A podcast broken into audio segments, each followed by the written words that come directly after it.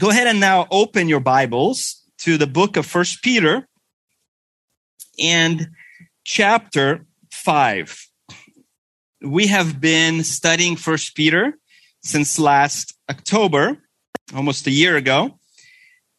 And um, we took the summer off, just about two months or so. So we haven't been in First Peter in just a little while. And because of that, I'd like to refresh our memory a little bit on what First Peter is about and why First Peter was written by the Apostle Peter. And then we'll get into our passage for this evening, which is chapter 5, verses 5 through 7. But I want to kind of refresh our memory just a little bit as we get started. Peter wrote this book in mid 60s to Christians who were leaving the city of Rome because they're being persecuted by the Emperor Nero. Nero wanted to build a massive house for himself called the Domus Aurea, which means the golden house. It's there. He actually ended up building it. You can go see it, the remnants of it, even today. But in order to do so, he had to burn a portion of the city of Rome to make way for his massive uh, house. Well, unfortunately, things got out of control. And so a significant portion of the city of Rome was burned. People were homeless. People turned on Nero, seeking someone to blame for the fire. Nero blamed the Christians because Christians kept preaching about fire coming down from heaven and judging the world. And that started persecution in the year 64. AD 64. And because of that, Christians began to leave their property. They left their friendships. They left their churches in the city of Rome and they migrated north to Turkey. And so Peter, an apostle in the city of Rome, that's where he did a lot of his ministry. In fact, the Gospel of Mark is really Peter's version of the life of Jesus because he taught Mark and then Mark ended up writing the Gospel of Mark, but it's really Peter's version, adding to Matthew, Mark, Luke, and John, the four portraits of Jesus Christ. And when you understand the book of First Peter, the key verse that we've identified as the central lens through which to understand the book is chapter 3, verse 10. First Peter chapter 3, verse 10, and this is what it says. The one who desires life to love and see good days. We've said that the main theme of the book of First Peter is to understand it under this banner of the good life. While Christians were being persecuted, while they were fleeing for safety, it's still possible for a believer in this world to enjoy life. And Peter gives us a manual on how to do that. Certainly, he expects Christians to stand firm. That's chapter 5, verse 12. Certainly, he expects us to be faithful and to be good stewards of what God has given us. But you can also see this book through this lens that it is possible in the middle of pain and persecution to actually enjoy your life because of how it's connected to Jesus Christ. And so Peter divides his epistle into three sections. You can see that on the screen in front of you. The first section goes through chapter 2 verse 10 and what we see there, it's the good life lived in Christ. Jesus Christ is the one who holds us together, who holds our life both spiritually and physically speaking the reason that we said that this is all about Christ in us, Christ with us, is because Jesus is mentioned more times in this first section than in the rest of the epistle. Eight of the 11 mentions of Jesus appear in this first section. That's more than half. Half of the references to Christ also appear in this first section. And verse 8 is one of those key verses that some of you have memorized but certainly gives us a perspective on how to understand our life in Christ. And Peter says, though you have not seen him, that is, these Christians have not seen Jesus Christ in person. Though you have not seen him yet, you love him. And though you do not see him now, but believe in him, you greatly rejoice with joy inexpressible and full of glory. In other words, it's possible to rejoice, greatly rejoice, a joy that is filled with glory because your life is connected to Christ and you are anticipating your reunion with him. Peter then transitions to the second main section that begins in chapter 2, verses, verse 11, and goes all the way through chapter 4, verse 6. That section begins and ends in the same way. It's a call to godliness. And it focuses his attention now from living your good life in Christ to living your good life in the community, in the secular community that surrounds you. How do you maintain your testimony? You are to live a godly life. The first expression of that, according to Peter, as you look at chapter 2, verses 11, all the way down to chapter 3, verse 8, is to be submissive submissive to the government, submissive to your employer, submissive in your marriage, submissive in all of your relationships. Humility and harmony is to characterize the Christian life as people are watching us and then we defend our faith. That's chapter 3, verse 15. That we have a reason for the hope that's within us. When people watch a Christian's life, they should be able to observe and then ask a question. Why is that individual different? Why are they more hopeful? That's exactly what Peter says in verse 15 of chapter 3. They are asking you to give an account, a defense, a reason, an explanation for the hope that is within you. It's not just a philosophical argument they're looking for. It's not just for a theological defense of a truth. No, it's the hope because people are so hopeless in this world and they're looking for hope and Christians have hope to offer. And so when they look at our lives, they're asking questions. They do so because at the beginning of chapter four, right as he ends this second section, he talks about the fact that our life is different now. It says, You used to run with the Gentiles, carrying out the desires of the flesh, sensuality, lust, drunkenness, carousing, drinking, and idolatries. And then verse 4 says, Now you stop doing them, and your friends are wondering what's wrong with you. Why do you no longer find joy and satisfaction in those things that you once used to find satisfaction in?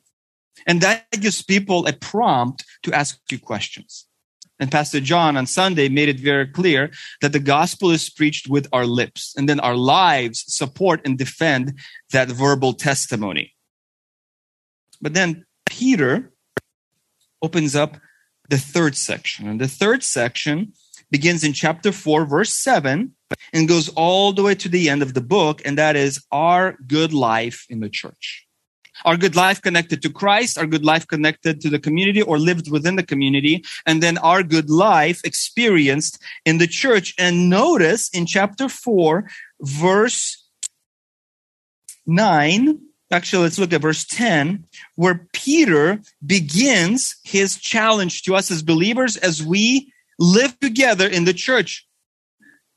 As each one has received a special gift, employ it in serving one another as good stewards of the manifold grace of God. Whoever speaks, to do so with one who speaks in the utterances of God. Whoever serves, to do so as one who's serving by the strength which God supplies. So that in all things God may be glorified through Jesus Christ, to him belongs the glory and dominion forever and ever. So the beginning of this new section focuses on your unique tailor made for you, specifically granted to you by the Holy Spirit, a spiritual gift. It's called a gift. It's not called a responsibility. It's not called a duty. It's not called a painful experience. It's a gift. But it's given to every single believer as each one has received.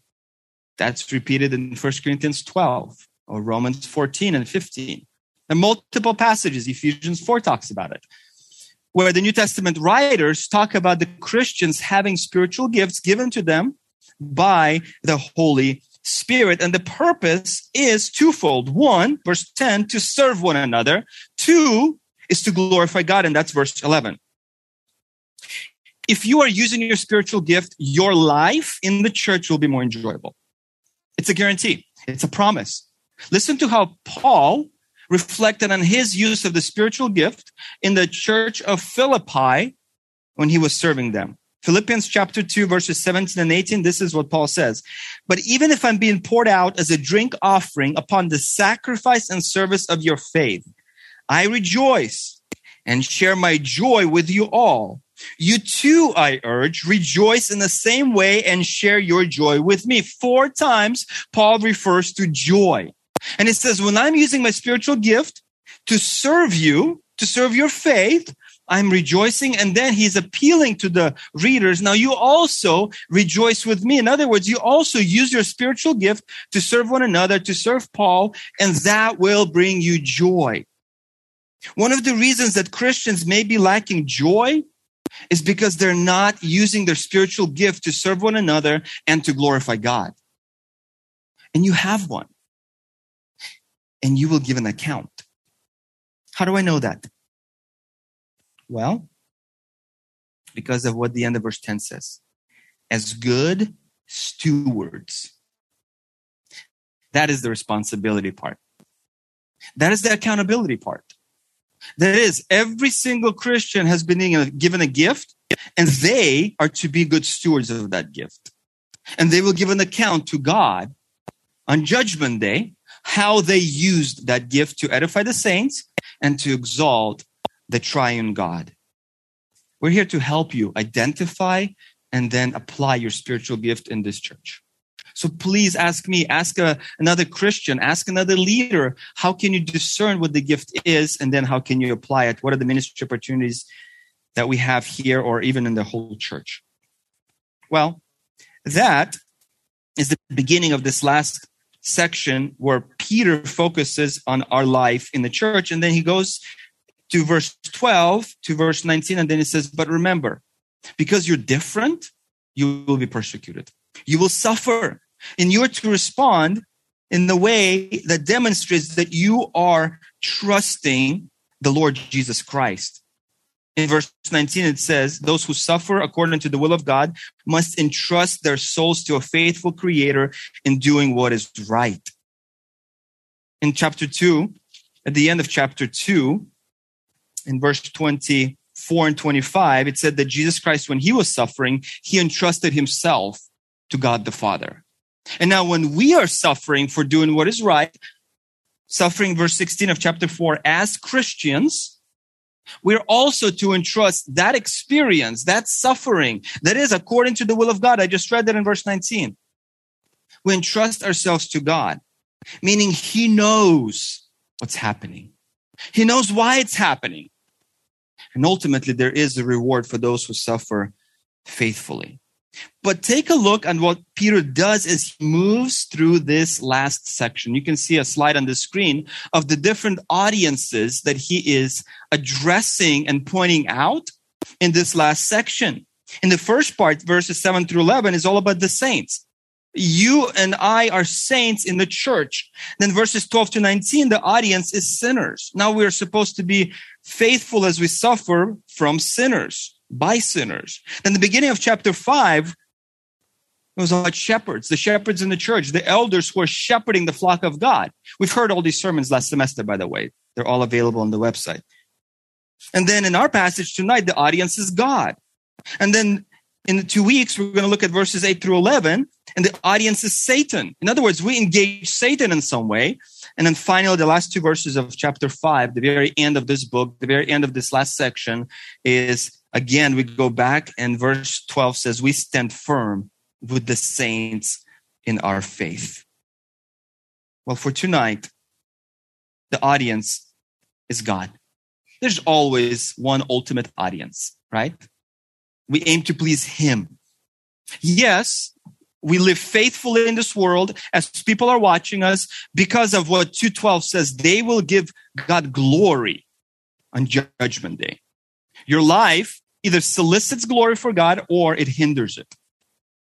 And then you suffer, and that also glorifies God. You faithfully proclaim the gospel that glorifies God. But here, as we look at this section this evening, and we're going to talk about surrendering yourself to God. Surrendering yourself to God. God is the audience, and God also will be glorified. So let me read for us verses 5 through 7 as we focus in on this brief passage. Peter says, You younger men, likewise be subject to your elders, and all of you clothe yourselves with humility toward one another. For God is opposed to the proud, but gives grace to the humble.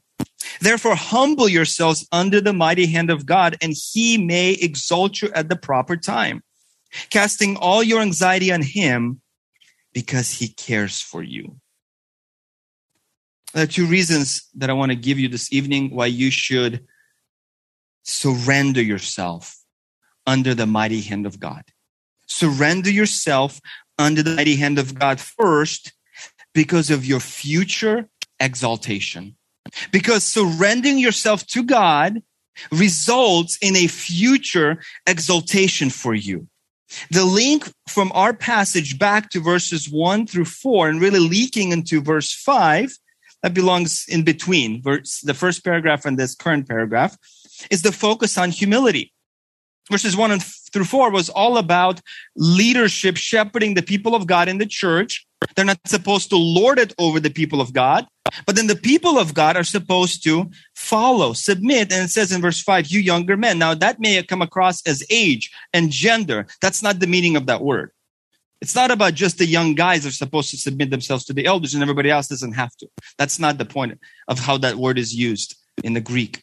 It actually means those who are not in the position of elders, those who may not have been Christians as long, those who may not have that official office. And so it's everybody else who's younger in the faith. We are likewise to submit to our elders. Peter is calling all believers to faithfully follow the leadership that God has established in his church. It could be that he writes this two things. One, he says to the leaders, do not lord your authority over the people of God. That's verses two and three. It may be because in that time of crisis, persecution in this case, there's a propensity on the leader's part to exercise emergency powers. We've experienced that in this country, haven't we recently? In the state, especially.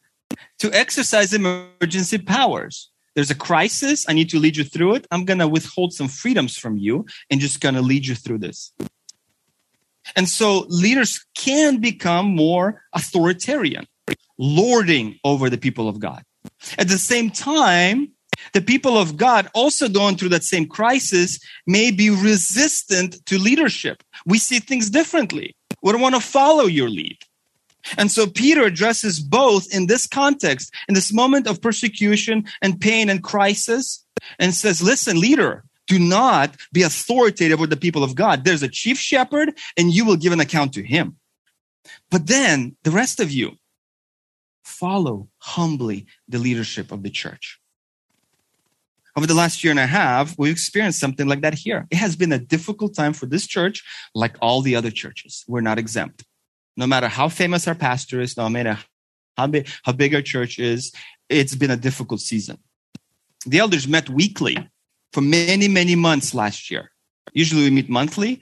We met weekly for many months in order to try to figure out how to move forward in this season of difficulty, the COVID era, the BLM era, all those things that happened last year that you all recall.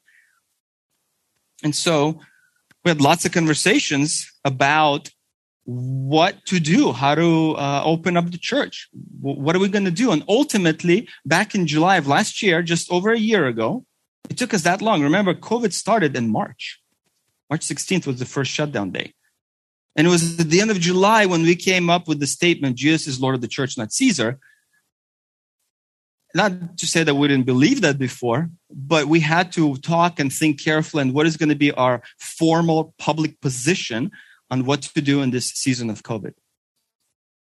And we came out with this decision. We know one thing for sure Jesus commands the church to meet. It's obvious, it's in the Bible, you can't get around it. So we're going to do that. Now, how? It's up to the conscience of the individual. You want to come in a mask? Come in a mask. You want to sit inside? Sit inside. Outside? Outside. You want to Zoom? Zoom. To this day, we're still live streaming. We streamed before, we're still live streaming in multiple languages. Five. Peaked at seven languages at the COVID season. Now we're down to five. But also say the elders thought carefully in order to say, okay, what are the options that we can give as a way to shepherd the people of God? That was the goal. That was the only goal, shepherding the people of God. And so we said it's going to be up to the conscience of the individual. If they want to be here, if they want to be inside, outside, and we're going to treat you as adults and you do what is right because that's exactly what Romans 15 says. Receive each one in the Lord according to the conscience. And so we did that. But was it difficult? Certainly was difficult. Certainly, there were some people who resisted that leadership. Some have left. So what Peter's talking about in our passage isn't just a hypothetical. It actually, I would say, happened to in form here on this campus a year ago. but I would say it happened in many churches. In fact, I was on a call with Australia yesterday, a pastor in Australia, and uh, he was telling me how his elder board is divided. I said, Well, what's the number? He said, There's two of us. There's me going one way, and the other elder is going that way. It's hard. Can you imagine? And of course, that goes through the church, and the church is divided. And if you're reading the news, you know how bad it is to be in Australia or New Zealand these days. Everything is on lockdown. So all to say is this this kind of went through the world of Christianity. So Peter's challenge was relevant in the first century and it is relevant in our century. That we are to shepherd the people of God not as lords, but yet we're to follow the elders with humility. Why? Look at verse 5 the very end. For God is opposed to the proud, but gives grace to the humble. There's two ways to get God's attention. Two paths to glory. Self-promotion or self-denial. Both will solicit God's eye. Self-promotion is illustrated by the rulers of the world and the kingdom of this earth. Self denial is illustrated by the kingdom of God and by the leaders of the church. What verse 5 says is God takes a fierce stance against the proud. God is opposed to the proud. And Peter stresses the hostility between God and the proud in the original language by putting those words right next to each other. Literally, this is what the end of verse 5 says God, the proud, continually opposes. To the humble, he continually gives grace. It's as if they are facing each other toe to toe. God, the proud, continually opposes. You want to get God's attention in that way? Be proud. And God will line up his hosts, his armies against you. But notice the other language of opposition that's in verse 8. We'll look at that in just two weeks. In the middle of the verse, it says, Your ad- adversary, the devil, prowls around like a roaring lion, seeking someone to devour. Verse 9, but resist him, firm in your faith. It's also language of opposition, hostility, fierceness. So as much as God opposes the proud, we are to oppose Satan. And I would hope you would assume that means all opposition. You're not going to give Satan an inch in your life. Let's see, take everything. And Peter says, as he continues, verse 5 clothe yourselves with humility toward each other.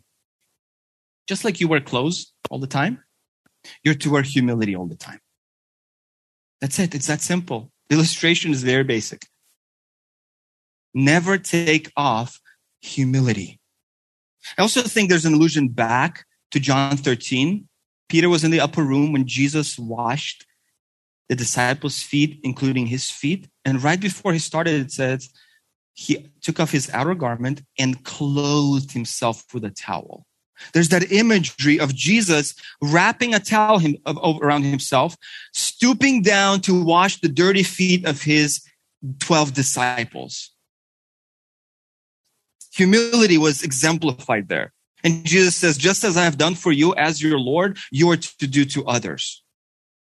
So if Jesus, the chief shepherd, we saw that in the beginning of this chapter, if Jesus, the model of humility, was willing to serve and be humble and be a servant. In fact, it says, I've come to serve, not to be served.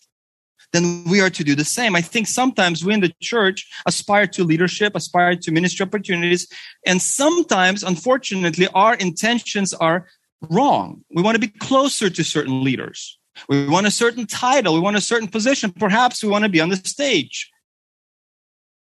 You see, in the Bible, leadership is all about service. Josiah Grauman, one of the pastors and elders here at the church, preached in Isaiah 66. Verse 2 says, God says, To this one I will look, to the one who is contrite in spirit, who is humble, and who trembles at my word. And from that verse, and then John 13, he drew this statement. The higher up you go in ministry, the more feet you have to wash. That's the right perspective. Is that the more is entrusted to you, the more of a servant you are to become. The lower you are to stoop. Some of you are leaders in this Bible study. Others of you are leaders in this church. Is that your perspective of ministry? Is that how you think of yourself? I have feet to wash. I have to serve the people that God has entrusted to my care. It's not just talking about preachers or elders or leaders or small group leaders. It's talking about every single servant. We are here to serve. We're here to serve one another, equipping the saints and exalting Jesus Christ. The reason that this would have been radical is because in the ancient Roman world, in the ancient Greek theater, humility was mocked. It was ridiculed on the stage because a normal free Roman citizen would never ever call himself humble. That word was associated with servants, slaves, those who just grovel on the ground and clean up the dirt after other people. And yet Jesus picks up that language and says, that's exactly what I expect you to do. That's exactly who I expect you to be, a humble individual. And so Peter picks up two terms in verse 5, he says, Clothe yourself with humility. And then in verse 6, humble yourself. Different words. Verse 5 has the word that means think like a slave. It's a unique word. It never existed as a word before the New Testament. That just shows you how much hatred the Greeks, Greeks and Romans had against the idea of humility. But then the Christians invented this word. And then it appears in subsequent Christian literature after the New Testament, seven times in the New Testament and then beyond in the second century and beyond. The second word in verse six, humble yourselves, is a general word. It also appears 14 times in the New Testament. But here's how it's used. And just listen to the survey of humility in the New Testament. Jesus says in Matthew 23, verse 11 and 12, the greatest among you shall be your servant. Whoever exalts himself shall be humbled. Whoever humbles himself will be exalted.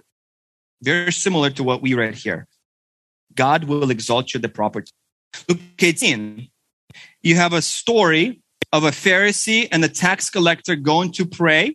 And this is now the tax collector praying. And here's his description. He, the tax collector, was uneven to, was even unwilling to lift up his eyes to heaven but was beating his breast, saying, God, be merciful to me, the sinner. Jesus says, I tell you, this man went to his house satisfied, justified rather, rather than the one, the other. For everyone who exalts himself will be humbled, but he who humbles himself will be exalted. The repentant tax collector refused to look up at God, uh, face heaven, because he was so ashamed of his life and of his sin. He was so humble about it. You see, there's an element with humility that it's all how you view yourself before God. Whereas the Pharisee, if you were to read the rest of the story, he's the one who comes to God and gives him a list of accomplishments. Look at how good I am, he says to God.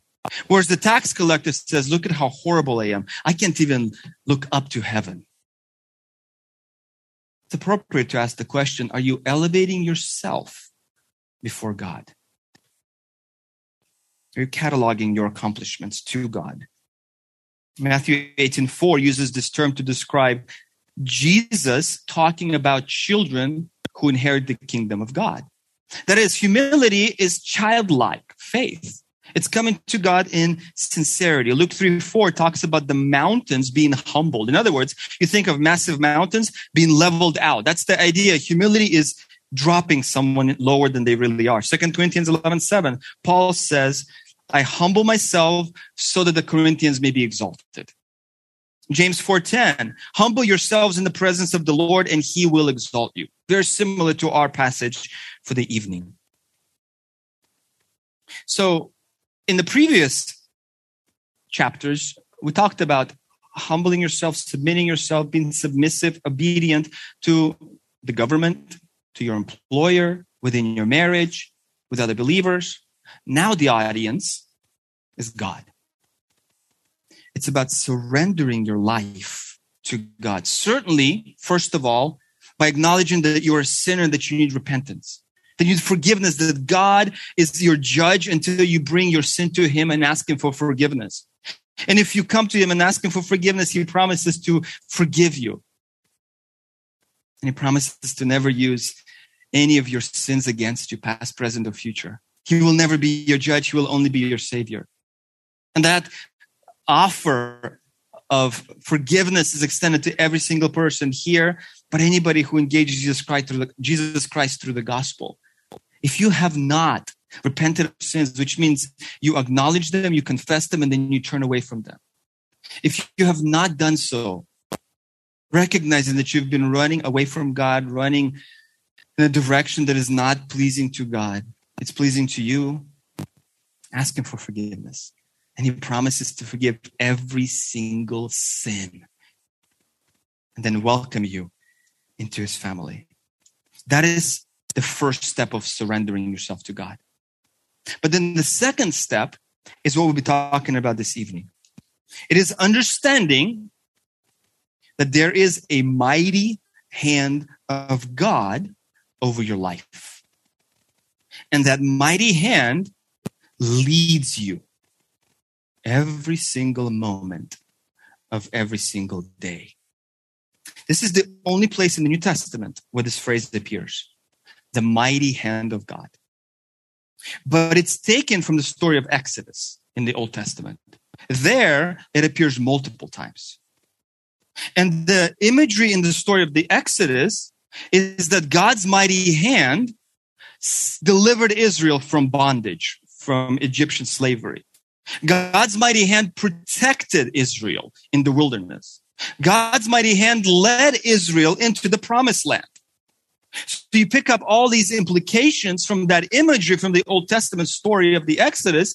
And that is the application here is that God's mighty hand is delivering you. It is protecting you. It is leading you there's certain an element of judgment because that same mighty hand judged the Egyptians. And it delivered the people of God. So what that means is we must embrace every single moment as coming from the mighty hand of God.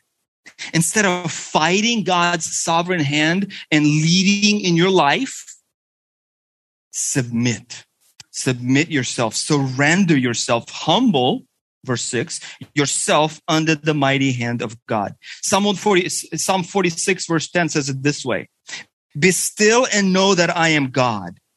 I will be exalted among the nations, I will be exalted among the peoples. Calm down. Stop fighting. Some of your translations say cease striving. Cease fighting God. I will be exalted, God says. And so when you don't submit yourself, when I don't submit myself to God's mighty hand, we are opposing God. We're getting in the way of God advancing his kingdom. The focus of our lives becomes self, not God, not advancing God's kingdom.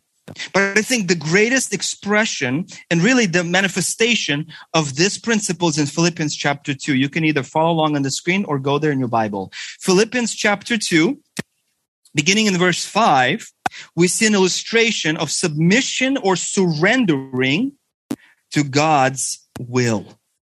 We're talking about Jesus. Listen to verse 5 and following. Paul says, have this attitude in yourselves, which was also in Christ Jesus, who although existed in the form of God, did not regard equality with God a thing to be held on to. But he emptied himself, taking the form of a bondservant and being made in the likeness of man. Being found in appearance as a man, he humbled himself by becoming obedient to the point of death, even death on a cross. For this reason also, God highly exalted him and bestowed on him the name which is above every name, so that at the name of Jesus, every knee will bow of those who are in heaven and on earth and under the earth, and that every tongue will confess that Jesus Christ is Lord to the glory of God the Father. Jesus Christ had to humble himself under God's plan of redemption He became obedient to the point of death, even death on the cross, which was reserved for two types of people slaves and traitors. The worst of the worst criminals. No Roman citizen could be crucified. That's how bad crucifixion was. And Jesus humbled himself, taking on the form of a bond servant, a slave. Jesus demonstrates for us humility through submission. Oftentimes we think about humility as how I view myself in regards to others, in regards to God. That's true. But in this specific passage, I do think in 1 Peter 5 and in Philippians 2, the focus is on submission. A truly humble person surrenders completely to God. And in response to Jesus' surrender, take a look at what God did for him on the screen. John 5, he makes him judge of all. All judgment is given to the Son. He will be the only judge. Revelation 19, he's called King of Kings and Lord of Lords. Ephesians 1, Colossians 1, he's the head of the church. Hebrews 1, all the angels of God worship him. Hebrews 1 8, the throne of Jesus Christ is forever and ever. Psalm 110, Hebrews 1, all the enemies are a footstool for his feet. Colossians 1, all things were created for him. 1 Corinthians 15 27, all things are subject to him. Hebrews 1, he is the heir of all things. Ephesians 1, all things find their consummation in him. Colossians 1, he is the preeminent one. Ephesians 1, this is amazing. All things are under his feet and he has total power and sovereignty. Verses 21 through 22. All spiritual powers, he's above every name in this age and the coming age. All things are under his feet. He's the head over all things and he fills all in all. And then Colossians 1:18 climax says, he alone will have first place in everything. You guys, that's the result of Jesus surrendering himself to the plan of God. God highly exalted him. That's the result of the cross. And we worship this Jesus. And John Piper says it so powerfully. It's on the screen. He is always infinitely admirable in everything and over everything supreme over all galaxies and endless reaches of space, over the earth from the top of Mount Everest, 29,000 feet up to the bottom of the Pacific Ocean, 36,000 feet down in the Mariana Trench in the Pacific Rim. He is sovereign and supreme over all plants and animals, from the peaceful blue whale to the microscopic killer viruses. He's supreme over all weather and all movements of the earth hurricanes, tornadoes, monsoons, earthquakes, avalanches, floods, snow, rain, sleet. He's supreme over all chemical processes that heal or destroy cancer, AIDS, malaria, flu, and all the amazing grace of antibiotics and thousand healing drugs that we do not deserve. He's supreme over all countries and governments and armies. He's supreme over Al Qaeda and the terrorists and the kidnappings and the suicide bombings and the beheadings. He's supreme over all nuclear threats from Iran and Russia. Russia should not be in here. He is supreme over Russia and North Korea. He's supreme over politics and elections and debates on Thursday. He's supreme over media and news and entertainment and sports and leisure. He is supreme over all education and universities, no matter what they teach. And he is supreme over all scholarship and science and research. He is supreme over all business and finance and industry and manufacturing and transportation. And he is supreme over the internet and all information systems. And Abraham Kuyper adds, there is not a square inch in the whole domain of our human existence over which Christ, who is sovereign over all, does not cry, mine. That's the result of Jesus surrendering himself to the mighty hand of God. God highly exalted him so when God said, You will sit at my right hand, and I will make all the enemies a footstool for your feet, God meant it. He did exactly what he promised for his son. And he handed the cosmos to the son and says, Rule forever and ever. And we are part of that inheritance. And that's why we worship him. In Revelation 5:13 says, "And for all eternity, all creation and every redeemed person will echo the following words: To him who sits on the throne and to the Lamb be blessing and honor and glory and dominion forever and ever." But guess what it says four verses earlier? The chorus of praise from everything that has breath says this Worthy are you to take the book and to break its seals, for you were slain and purchased for God with your blood men from every tribe and tongue and people and nation. That's us. And then this is us. You have made them to be a kingdom and priests to our God, and they will reign upon the earth. That is our future exaltation, where God promises to those who follow Jesus Christ that we will reign with him. And this is not the only passage in the New Testament that promises this. Let me give you a few others. In our passage in verse 4, Peter actually says, You will receive the unfading crown of glory. Uh, the idea there is that you will carry it off by yourself as your wages. You do work, you get paid, and then you take the check home. That's the imagery here. You will take the crown, it's yours, and you will carry it off as a way for Jesus to thank you for your faithfulness. The crown, the unfading crown comes from the word that actually means a flower. And in ancient times, the mysticism surrounding that flower was that it was an eternal flower. It was a flower that was called the amaranth. The quality of that flower was immortality. So the idea here is that you will get a crown that you will never lose.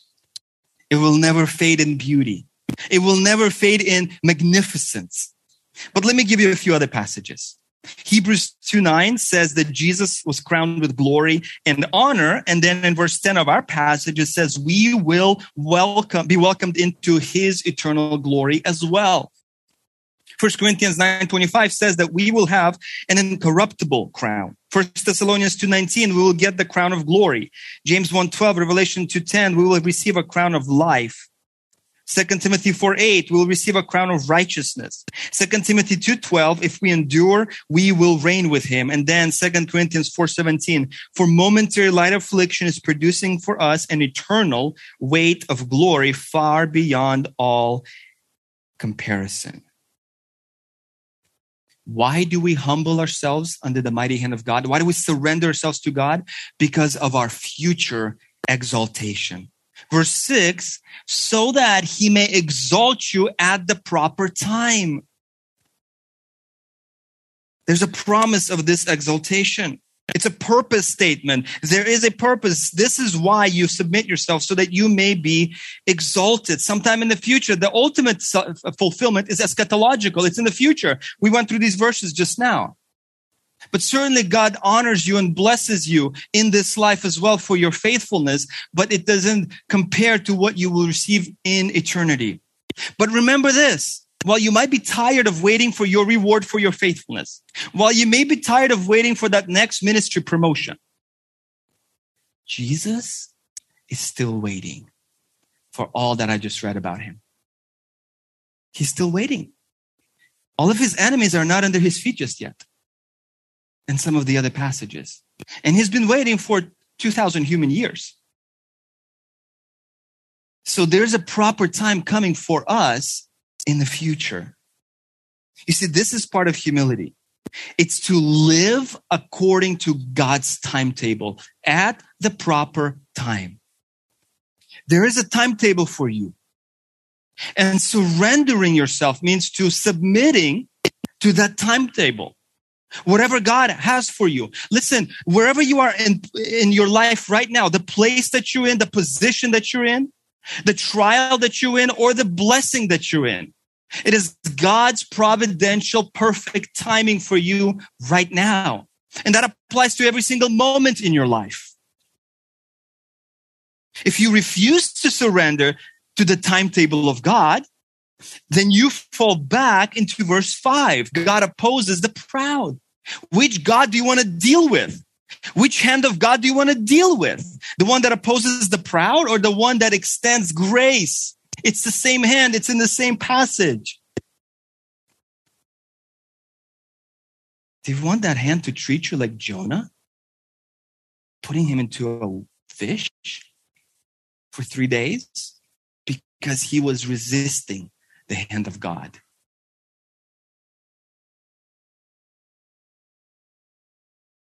Pharaoh, same story. Proud in his heart, and God destroyed him. But I think there's a greater illustration than any of those.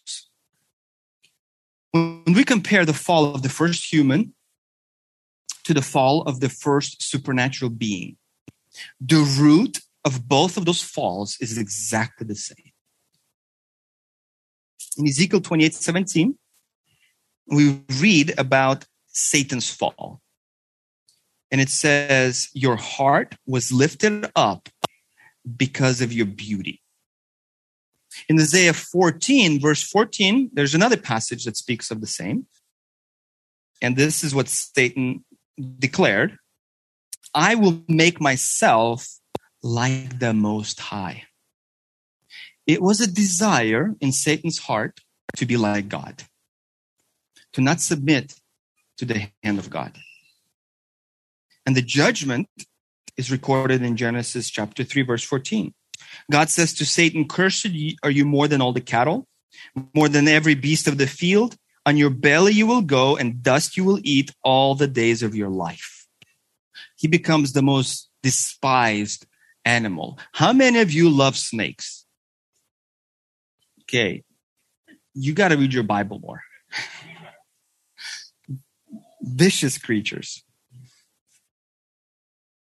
But then there's Eve. And in Genesis 3, verses 5 and 6, we find out why Eve fell. Satan came to her and then says, For God knows that in the day you eat from it, your eyes will be opened and you will be like God. The pride that was in her, the appeal to be like God was irresistible. And the next verse says, And so she ate the fruit whether it's a perfect supernatural being or a perfect human being. Pride was the cause for both of them. And we know the global, catastrophic, multi generational consequences of following your pride. Every single sin and the result and the consequence of sin can be traced back to those two moments. Failing to submit to the mighty hand of God solicits God's attention and he begins to oppose you. And he sets up his whole army against you. So the first reason why we surrender to God is because there's a future exaltation awaiting those who do. Secondly, and this is going to be quick, because of his fatherly care.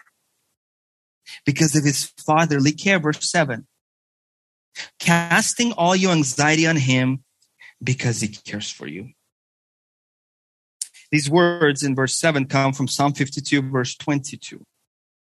And you can just look at verse 7 as I read Psalm 52, verse 22, and see how parallel the two verses are. Cast your burden upon God, and he will sustain you. He will never allow the righteous to be shaken. Same language in the Greek. In the context of Psalm 55, just let me read two verses for the sake of context. Verse 4 says, My heart is in anguish within me. The terrors of death have fallen upon me. Fear and trembling come upon me, and horror has overwhelmed me. And if you read the rest of the psalm, it's because the people oppose him. The people who are wicked oppose him. That was true of Psalm 55 in David's time. That's true of First Peter 5 in Peter's time, where the wicked Nero was persecuting Christians. But guess what? Our world is also moving in that direction. Whether it's the suicide bombing in Kabul or anything else that's happening in this world, and even how our, our nation is moving in the direction of anti Christianity. Ultimately, it scares us. And the response is cast your burden upon Yahweh, and he will sustain you. Peter intentionally moves the word all to the very beginning in the original language because that's the emphasis. Every single anxious thought, put it on him. And literally, because it is of concern to him to continuously care for you. That's the cool thought. It doesn't make much grammatical sense in the English, but listen to it again. How careful Peter was to put the order of certain words to emphasize the care of God. Every anxiety cast on him because it is of concern to him to continuously care for you. That's our God. It's of great concern to continuously care for you. He has every single hair on your head numbered. Luke 12 says that. He cares for your clothes, for your food, for your shelter. That's Matthew 6.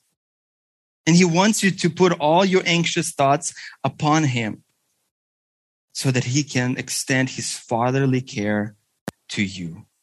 One person said it this way God is neither unaware nor unconcerned about what his people are going through in order to remain faithful to Christ. You know, the ancient deities had to be forced to care for the people through various sacrifices, through various dances, through various rituals. They wanted to get them interested in the life of the human being. Whereas God is inherently concerned for you. He cares for us. Whatever memories you might have about difficult times,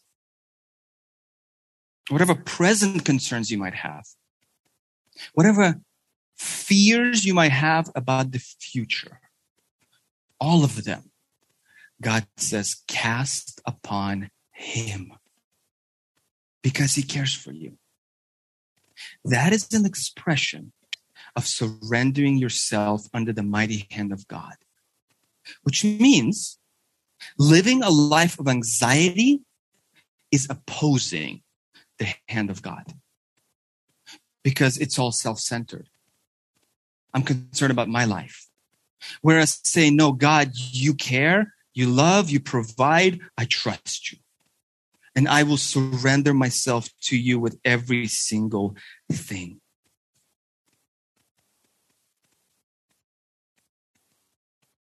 Just as much as we see Jesus Christ trusting in the God the Father, whether it was unrighteous mistreatment or abuse from his disciples or foolishness from his disciples, he was faithful to follow and to trust his father.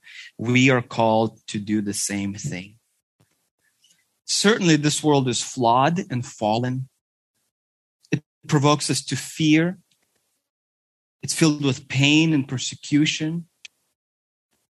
But it's exactly in this world, whether it's the first century or the current times, that we as Christians are called to trust God to embrace the hand of God, to surrender under the hand of God. Why? Because you will then be exalted at the proper time, because you are living according to the timetable that God has set up for you, and because God cares for you. And so we submit and we surrender. And we do so like a Christian from the late 1800s. His name is Horatio Spafford, who is known for writing the hymn, It Is Well With My Soul. And just listen to the story if you haven't heard it. If you have, hopefully this is a refreshing reminder of trusting God no matter what. Horatio Spafford was a very prosperous lawyer in 1870 in Chicago. He was an elder at his church. He was a professor at his medical college. He was the director of a seminary.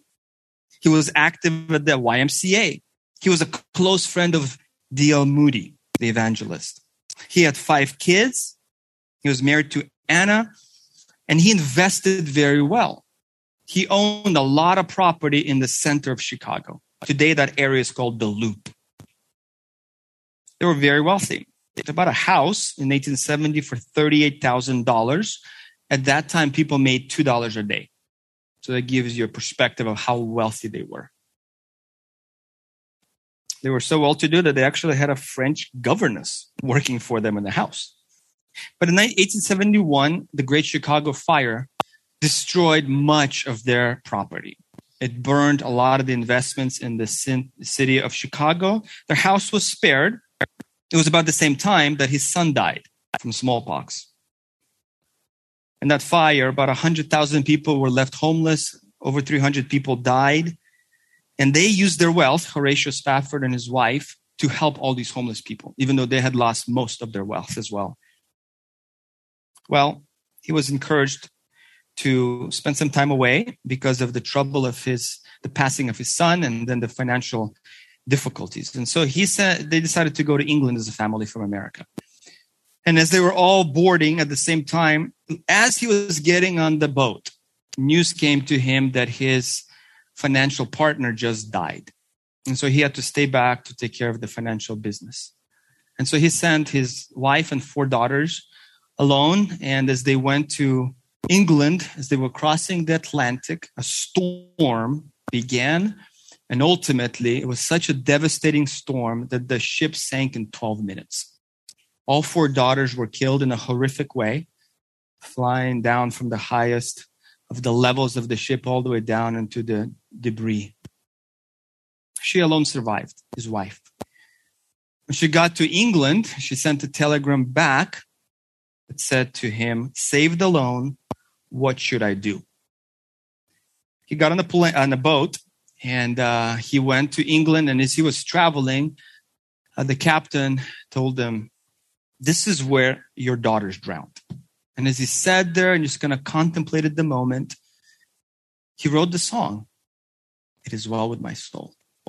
In one of the most difficult moments of his life, reflecting on the passing of his four daughters, he was able to say, It is well with my soul.